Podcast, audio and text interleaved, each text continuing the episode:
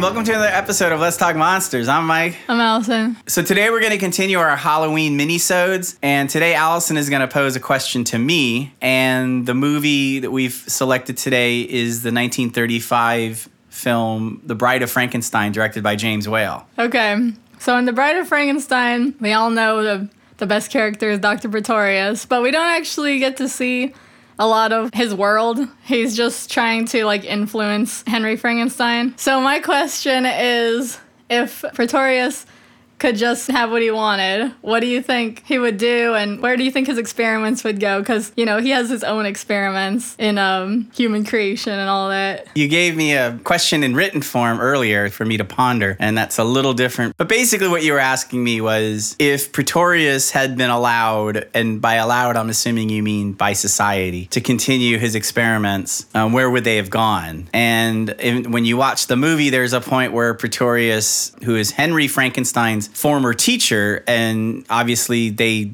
dabbled in a lot of black magic, dangerous scientific stuff, weird experiments, we could say. And so uh, Pretorius approaches Henry Frankenstein and wants to team up with him because he's aware of the fact that Henry Frankenstein created a man out of dead bodies. And he proposes, let's build a female version of what you did together. Henry Frankenstein resists, but then ultimately he sort of changes his mind and he gets sucked back into that world of wanting to create life to play God and all of that stuff. So he goes to Pretorius's apartment and Pretorius shows him some of his experiments. And what he has are these little jars, and in each jar he has it like a miniature person. So they're scaled down to about maybe what would you say, six inches high or something? Yeah, they're kind of like, like little action figures. I mean, they're small enough to fit in a jar. Yeah. To me, they seem more like six, maybe six inch, like action figures that are like six inches. And there's different ones that he's created. So he's created a king and a queen and a bishop. There's a mermaid and there's a ballerina. Um, I can't remember. Is there anyone I'm forgetting? The baby. Well, the baby. So the so the baby is a as an outtake. Oh, the devil. Uh, right? Yeah. yeah. he, he creates the devil. Like, he looks like me.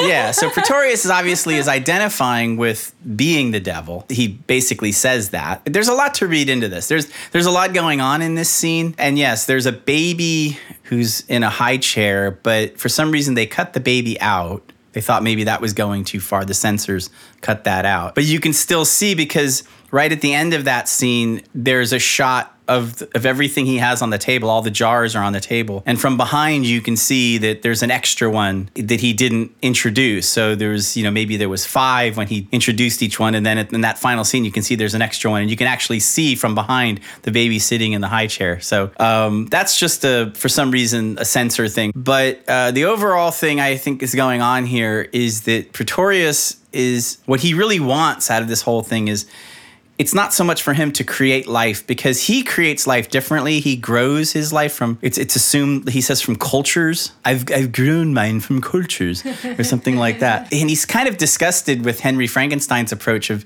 digging up dead bodies and taking that approach. So he's kind of proud of his method. The problem is he was not able to achieve size. So a lot can be read into that. Uh, it's kind of weird that he could create life and then they would always be like just little miniature beings. But I think that's symbolic. There's a metaphor going on there. And I think what it is is that because remember, this whole story is based on Mary Shelley's book, which the subtitle to it is A Modern Prometheus. So there's a lot going on here with the mythology of Prometheus and how Prometheus created man and then gave man fire, which is symbolic of knowledge. And so, of course, Prometheus was punished for that by Zeus. So all of this stuff harkens back to that original mythology. It's a creation myth. And I think that Pretorius is bored with just creating small life because small life is symbolic of just creating the masses, if you want to look at it from a, a social class perspective. Uh, what he really wants to create are gods and that's why when he when he has this meeting with Henry Frankenstein, he toasts, "Do you drink gin? No, it's my only weakness." Yeah, it's my only weakness. and he he toasts and he says, "To a new world of gods and monsters." So really, what his goal is is to create beings that are on the same level as him. And I think that he sees that Henry Frankenstein came closer to achieving that than he did. Anyway, that's my answer to Allison's question on the Bride of Frankenstein. Tomorrow we'll be back with another question for the Halloween Halloween minisodes. Bye.